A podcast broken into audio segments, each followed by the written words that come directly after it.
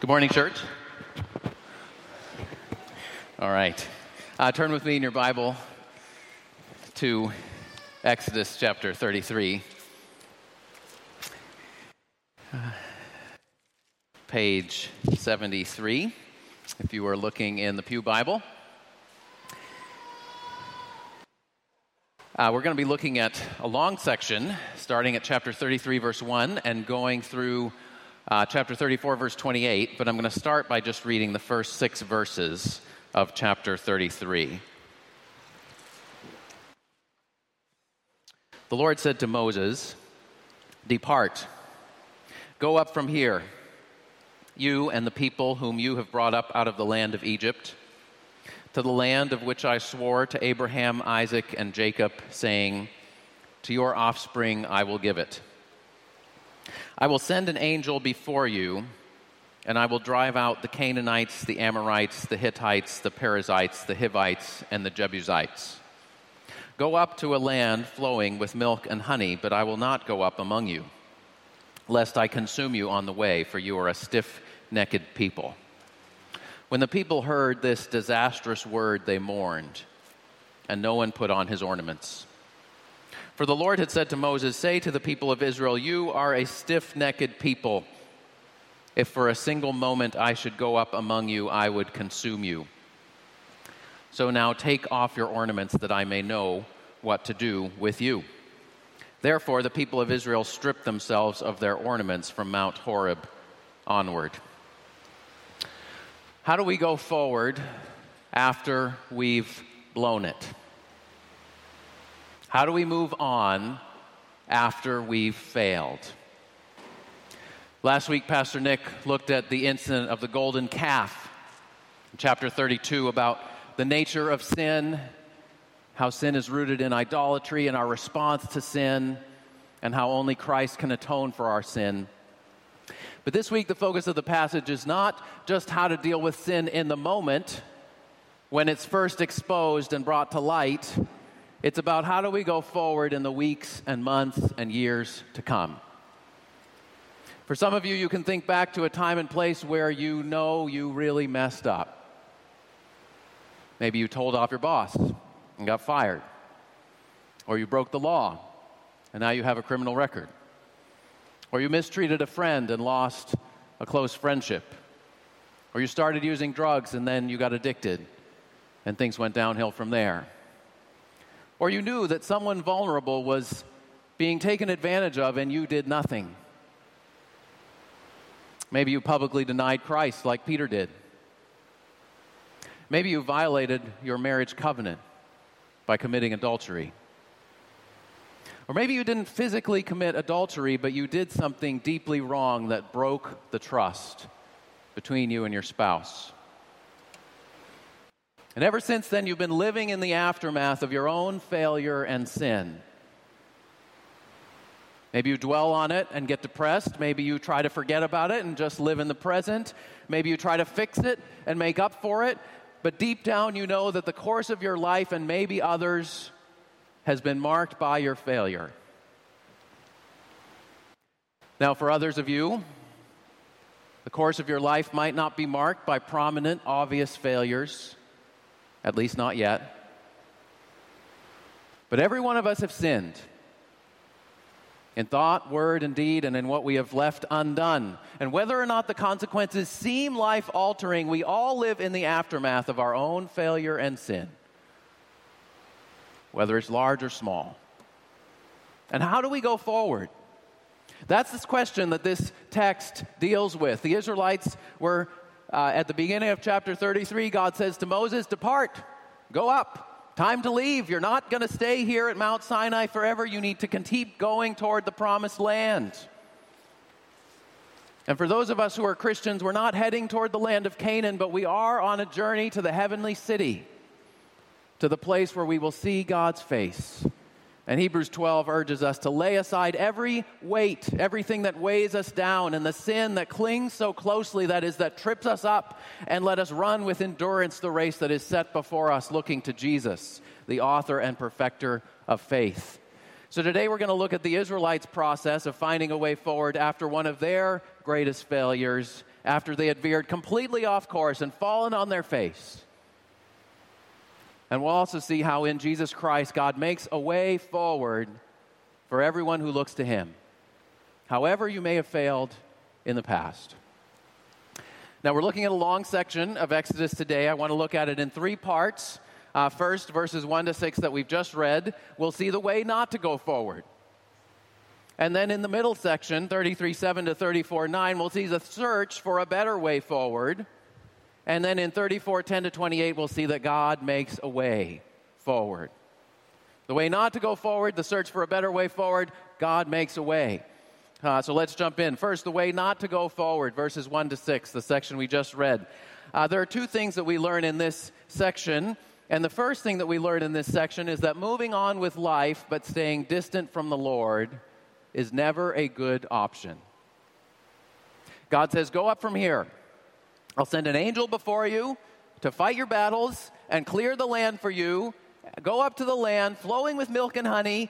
And you know what? All that sounds pretty good. Right? Protection from enemies, victory in battles, prosperity in the land sounds like many of the things that we want. But then, verse 3, God says, But I won't go up among you, lest I consume you on the way. See, God is a just God. He's a consuming fire of holiness. And a consuming fire of holiness cannot dwell in the midst of a sinful, corrupt, idol worshiping people. A consuming fire and pure gold can coexist forever. But a consuming fire and a pile of trash will coexist for less than a minute. And then it'll be a pile of ashes. Idolatry corrupts, and a holy God cannot dwell in the midst of corruption. And so, in one sense, we see God's mercy here in not in distancing himself from the people in order to not immediately destroy them. Verse 5, God says, If for a single moment I should go up among you, I would consume you. But notice the people's response to this proposal, to this word. Note verse 4 when the people heard this disastrous word, they mourned and no one put on his ornaments. And this is the right response. God had said, I'll give you everything you could want in this world, but you won't have me among you anymore. You'll have all kinds of blessings, but you won't have closeness and intimacy with me. And the people mourned. Because why had God brought them out of Egypt in the first place? Not just so they could be prominent and prosperous, but so they might worship him and belong to him and be his people forever. And anything less than that would be a disaster. It's actually a very good sign that the people won't be satisfied with anything less than the presence of God himself among them. John Piper asked this probing question. He said, If you could have heaven with no sickness, with all the friends you ever had on earth, and all the food you ever liked, and all the leisure activities you ever enjoyed, and all the natural beauties you ever saw, all the physical pleasures you ever tasted, and no human conflict or any natural disasters, could you be satisfied with heaven if Jesus Christ were not there?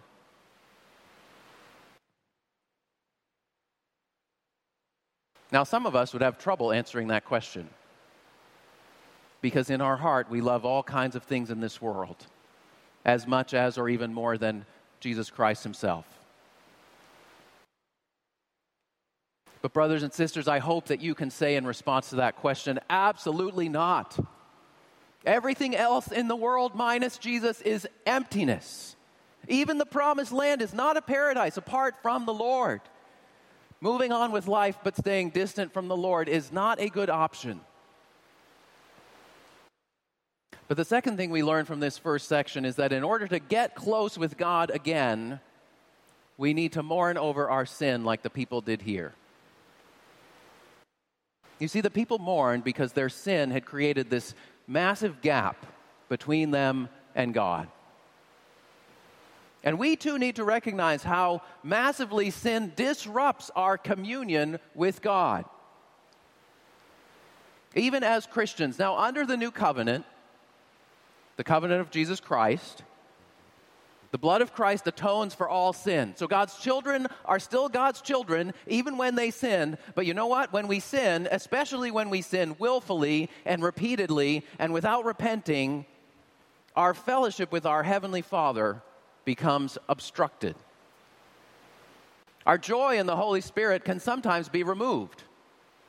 Our prayers can be hindered.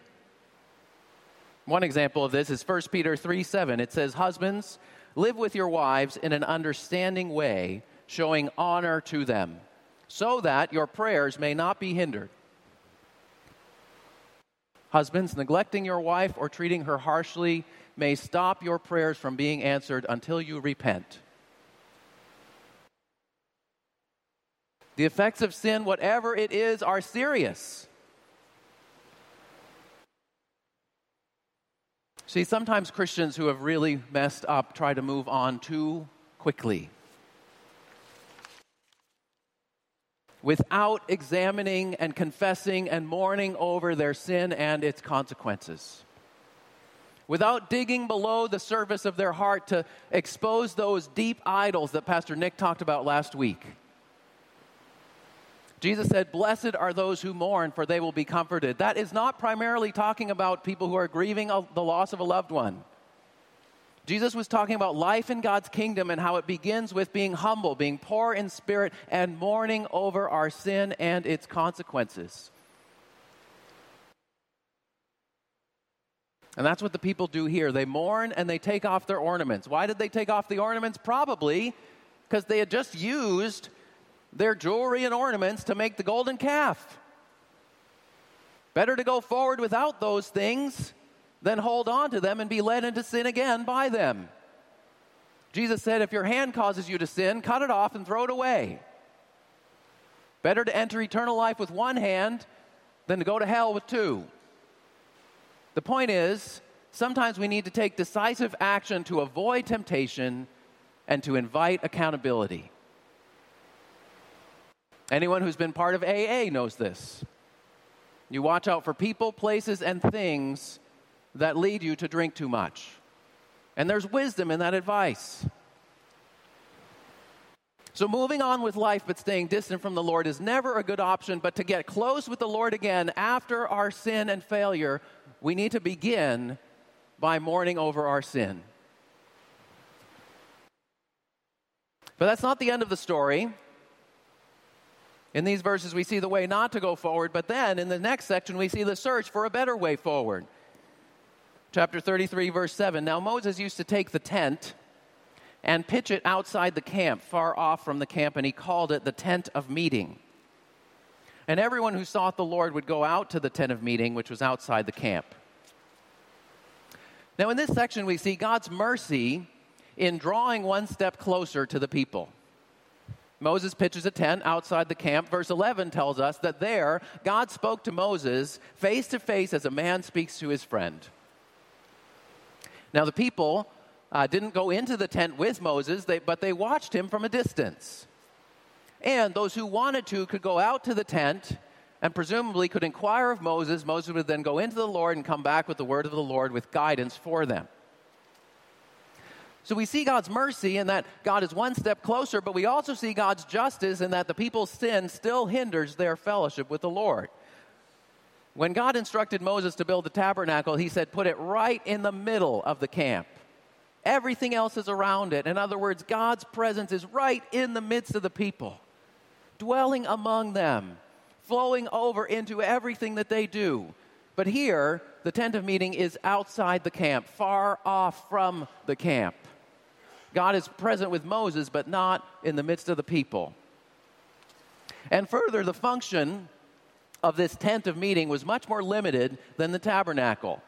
There were no sacrifices, there was no role for the Levites and priests. It was much smaller and more stripped down. In other words, compared to God not going up among the people at all, this was a step in the right direction, but it, was, it still wasn't a great way forward. Moses recognized this and starting in verse 12, we see Moses interceding on behalf of the people. So let's look down at verse 12. Moses said to the Lord, See, you say to me, Bring up this people, but you have not let me know whom you will send with me. Yet you have said, I know you by name, and you have also found favor in my sight. Now, therefore, if I have found favor in your sight, please show me now your ways, that I may know you in order to find favor in your sight. Consider, too, that this nation is your people. And he said, The Lord said, My presence will go with you, and I will give you rest. And Moses said to him, If your presence will not go with us, do not bring us up from here. For how shall it be known that I have found favor in your sight, I and your people? Is it not in your going with us, so that we are distinct, I and your people, from every other people on the face of the earth? And the Lord said to Moses, This very thing that you have spoken I will do, for you have found favor in my sight, and I know you by name. Moses said, Please show me your glory.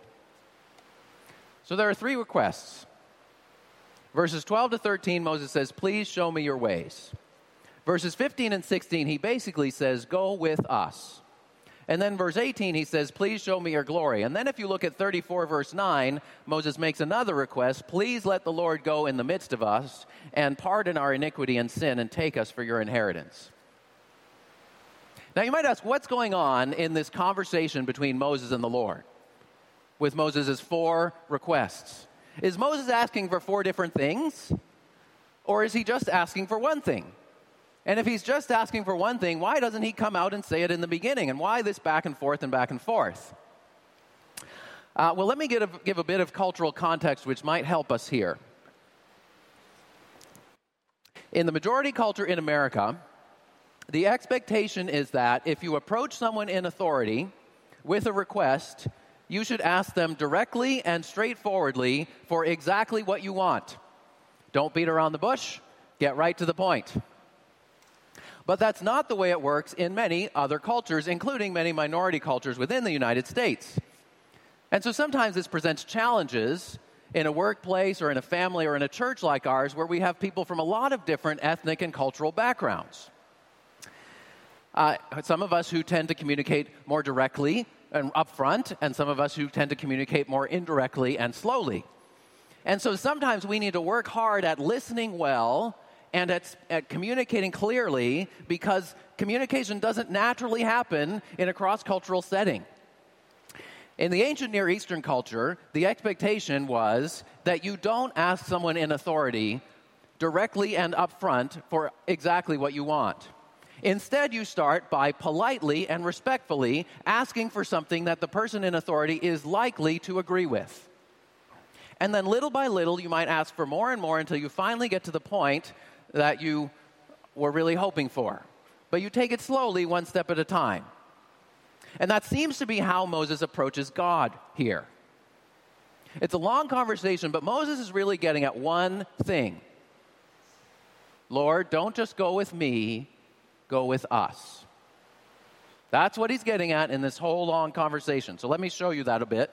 Um, back in chapter 32, verses, verse 10, the Lord had said to Moses, let me alone that I may destroy this people and start a new people with you alone. And Moses says, Lord, please no. Please don't destroy the people that you brought out of Egypt. Don't leave them now. And here in verses uh, chapter 33, verse 12, Moses says a similar thing. He says, Lord, you told me to bring up this people. And you've told me that you're pleased with me. So Moses reminds God of what God has already said, and then he asks God on that basis, please show me your ways. In other words, please show me the way forward. And then at the end, he hints at what he's really getting at. Consider too that this nation is your people. See, he's really asking on behalf of the people, even though he doesn't come out and say it directly from the start.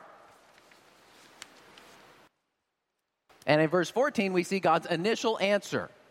God's initial answer is, My presence will go with you, and I will give you rest. Now, the you there is singular. So I think most likely it's actually referring to Moses himself. God is saying to Moses, I will go with you, Moses. I'll take care of you. You'll be all right. I'll give you rest. Rest most likely refers to the promised land. You're, you're, you're good. In other words, Moses, I'll take care of you. And Moses isn't satisfied with that. He says, No, Lord. If your presence, verse 15, uh, now the ESV in verse 15 says, If your presence will not go with me, do not bring us up from here. Uh, but the words with me are not actually in the Hebrew text. Literally, it says, If your presence will not go, don't bring us up from here. So most other English translations uh, say something like, If your presence won't go with us, interpreting it that way, or if you won't go yourself, which seems to make better sense in the context. You see, Moses is not worried that God isn't going to go with him. Moses' concern is that God is not going to go with all the people. And we see this very clearly in verse 16, where Moses links his destiny with that of the people. He said, he says, Is it not in your going with us? Uh, sorry. Um, how shall it be known that I have found favor in your sight, I and your people? Is it not in your going with us so that we are distinct, I and your people? Moses is pleading with God on behalf of the people. He's standing with the people and saying, God, don't leave them and take me. Take us. Have mercy on us. And in verse 17, God says, request granted. And then in verse 18, Moses asks for further assurance. Please show me your glory. I don't think Moses is just asking for a deeper personal experience of God, valuable as that may be. I think Moses is asking for a sign, a confirmation, an assurance that yes, God will do what he just said he would.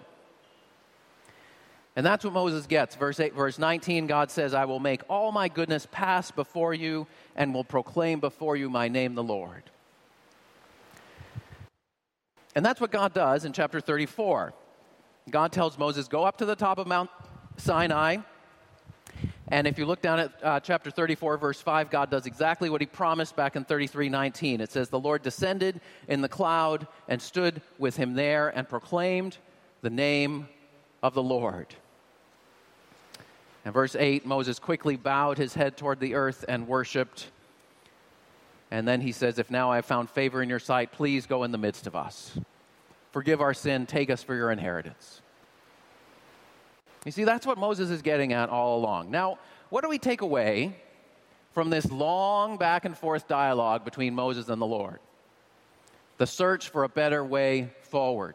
Now, in one sense, this is not a simple question to answer uh, because the point of this story is not that we imitate Moses in all of the details of his interactions with the Lord.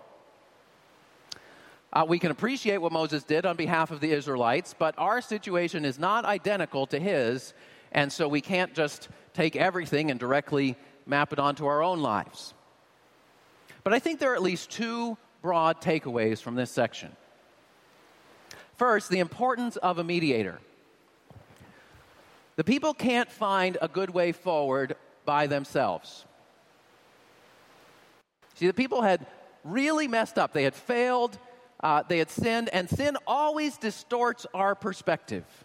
Our perspective is already limited as finite creatures, and sin further blinds and distorts our view of ourselves and of God and of the world. And so, all by themselves, the people of Israel could not, were not capable of discerning a good way forward in the aftermath of their sin. They needed Moses to stand in the gap for them. They needed someone to intercede for them with God. And similarly, if you have fallen into serious sin, if you've really messed up, you can't just figure out how to go forward all by yourself. This is not a DIY job. Do it yourself. There are some things around my house that if they break, I can fix them. But there are plenty of things that if they break, I'm calling the plumber or I'm calling the electrician or I'm calling the roofer. Because otherwise, I will make even more of a mess trying to fix something that I don't know how to fix by myself. And spiritually speaking, there's a parallel. Some things in our spiritual house we can learn to fix on our own by the power of the indwelling Holy Spirit and with the help of the Word of God and our personal prayer. But when the problem is serious, or when it's chronic, or when it gets really complex, you need to call a professional for help. And I don't just mean a pastor, but somebody else who's spiritually mature, someone who will tell you what you need to hear and not just what you want to hear, someone who can help you see things that you can't or won't see on your own, someone who can pray through it along with you.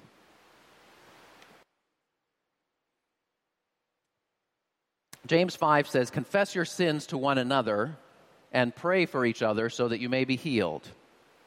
That doesn't mean that everyone in the church needs to know all the details of your past sins and failures. But it does mean that we better be open with somebody in the body of Christ who can know the truth and who can be praying for us and with us. You see, the sad thing is, some Christians rarely or never ask for help in this kind of way.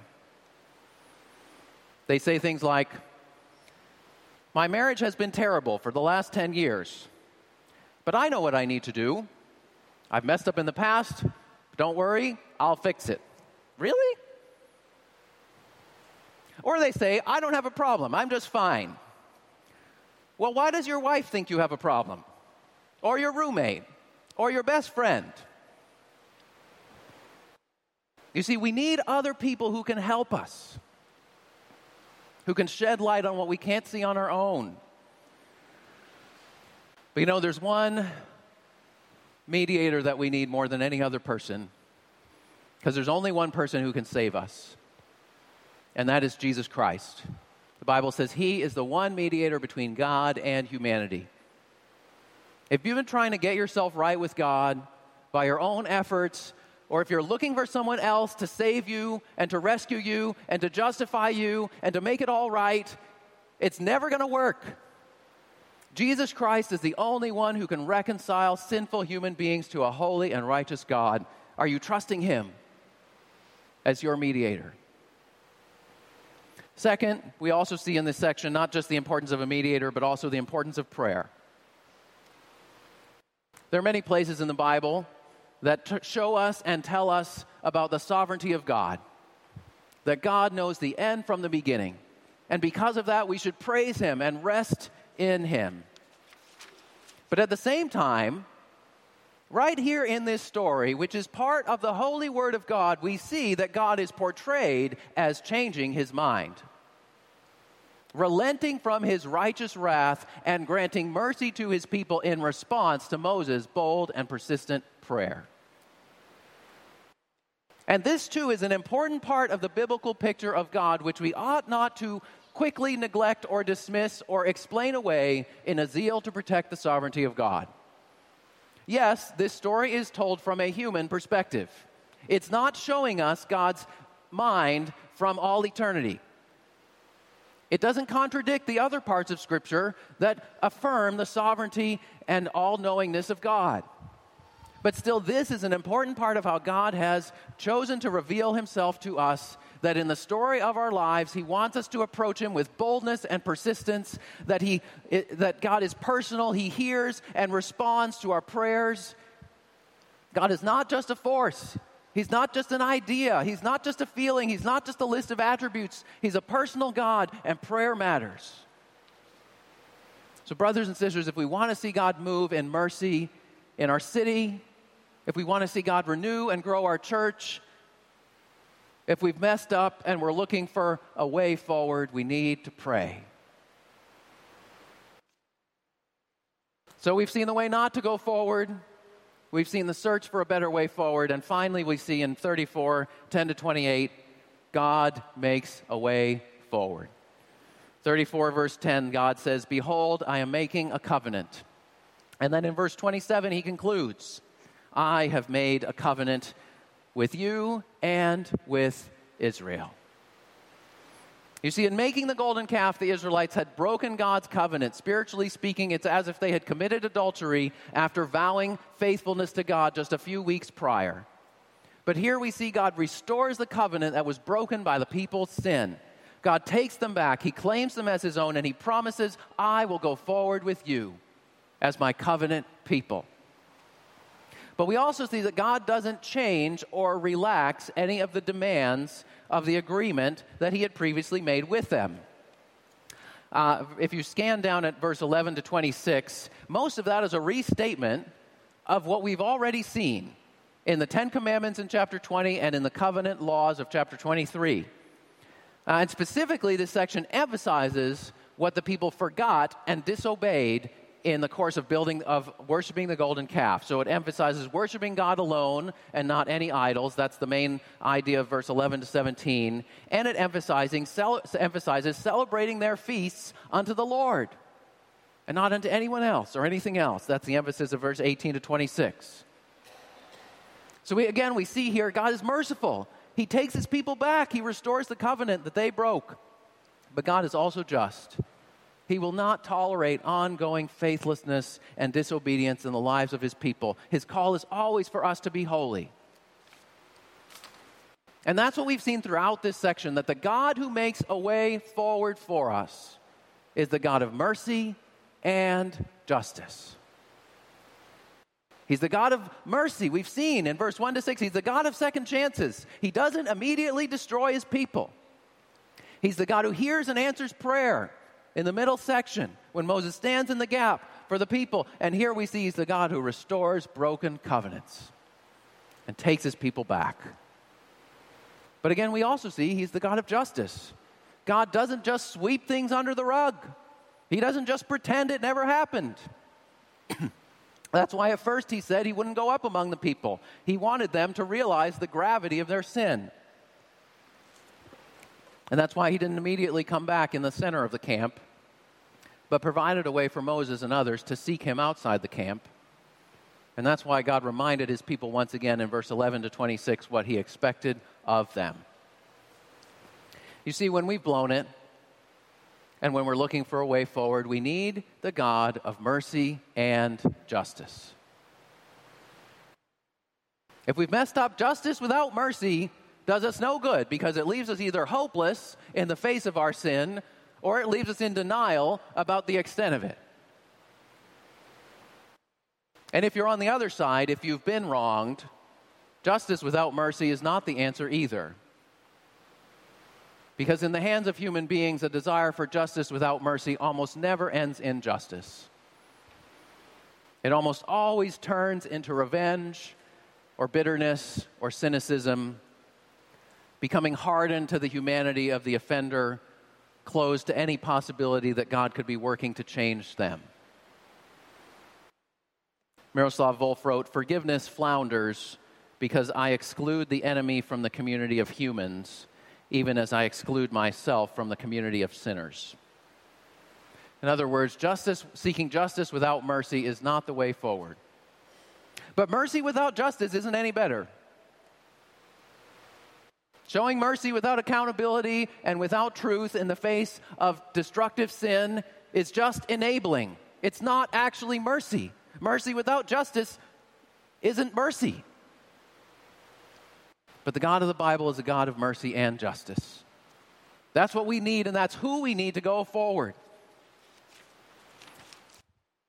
That's exactly how God reveals himself back in chapter 34, verses 6 and 7. I skipped over these verses earlier, but they're some of the most important verses in the whole Bible because they're echoed 40 times in the rest of the Old Testament, probably more than any other single statement in the Old Testament these verses are quoted many times and echoed in many other places throughout the history of Israel about who God is. The Lord, the Lord, a God merciful, cares about us in our misery, a God gracious, He loves us despite our sin, a God slow to anger, patient and forbearing, abounding, that is overflowing in steadfast love and faithfulness. That word translated steadfast love is a rich word. Hesed, meaning covenant loyalty loving kindness. God is constant and loyal. He keeps steadfast love for thousands, or even uh, for a thousand generations, that might be translated. Uh, or as it is, ex- uh, that's explicitly said for a thousand generations in Deuteronomy 7 9. Uh, forgiving iniquity and transgression and sin, all kinds of failures, God forgives. When God forgives, He doesn't forgive reluctantly or against His nature right? He's not just showing outward politeness, but on the inside holding resentment against us. That's how sometimes we pretend to forgive. God doesn't pretend to forgive. God's character is, for, is merciful and forgiving, but He's also the God of justice. He will by no means clear the guilty. God doesn't just let us off the hook. He doesn't just dispense with justice. He doesn't say sin doesn't matter or it's okay. In fact, God will punish sin over and over for as long as it takes, even for three or four successive generations. Says the rest of verse 7 visiting the iniquity of the fathers on the children and the children's children to the third and fourth generation. What does that mean? Sinful patterns tend to be passed down from one generation to another. And children who continue in the sins of their parents are not off the hook just because they learn to sin from their parents. But notice the contrast. God will punish sin to the third or fourth generation for as long as it takes, for as long as He must, but He will keep steadfast love for a thousand generations. God's desire is not that any should perish, but that all should come to repentance. He's the God of mercy and He's the God of justice. That's what we see in that reading with Peter, with Jesus and Peter, that we read earlier in the service. See the same pattern, right? Jesus, Peter had denied Jesus three times. And Jesus came to him and asked him three painful questions Simon, son of John, do you love me? Three times, reminding Peter of the three times that Peter had failed. Jesus didn't pretend that nothing went wrong. Jesus didn't make excuses for Peter. He didn't say, ah, no big deal, don't worry about it, we'll just let the past be the past and look on to the future.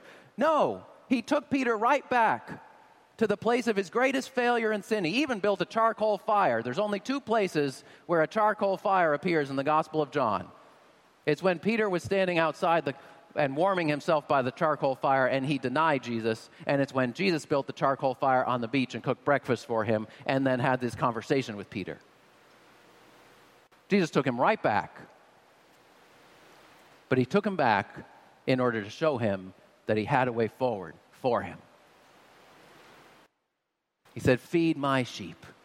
Follow me. And by the way, don't worry about John. What am I going to do with him? Don't compare yourself to somebody else.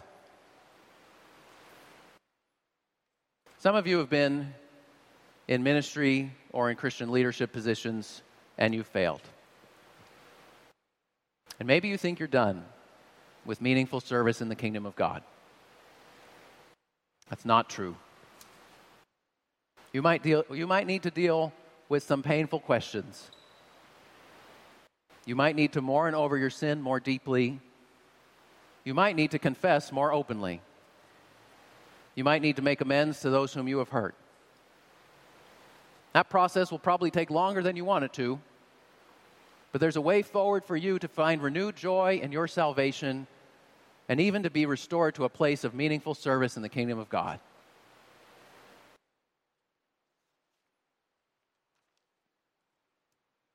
Whatever your sin or failure is that you're looking back on, the way forward always begins at the cross of Christ.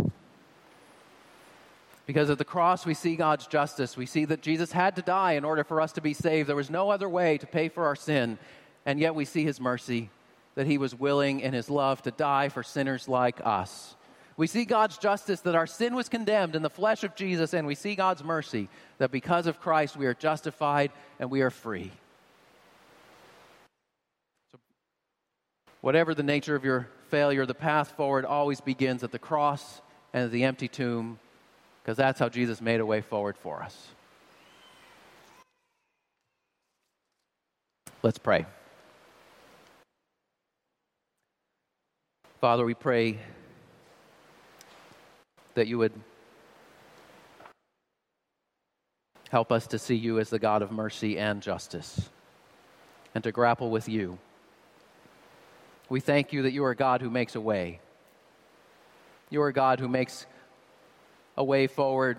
Lord, not a way for us to be blessed in earthly terms, but to be distant from you. And not even that you would continue to hang around the outskirts of our lives and that we can go to you periodically, but that you can come, that, that our fellowship with you, our communion with you can be restored. That we can know that you are our God and we are your people because of your Son, Jesus Christ, because he is our mediator, because he has paid the cost for our sin on the cross, because he has triumphed over the grave in his resurrection. God, we pray that you would give us both help us to mourn in the face of our sin, but give us joy in our salvation. Give us hope for the future. Lord, help us not to get stuck in a place of sin and shame, but that we would go forward looking to Jesus and run the race that you have set before us with endurance. We pray this in Jesus' name. Amen.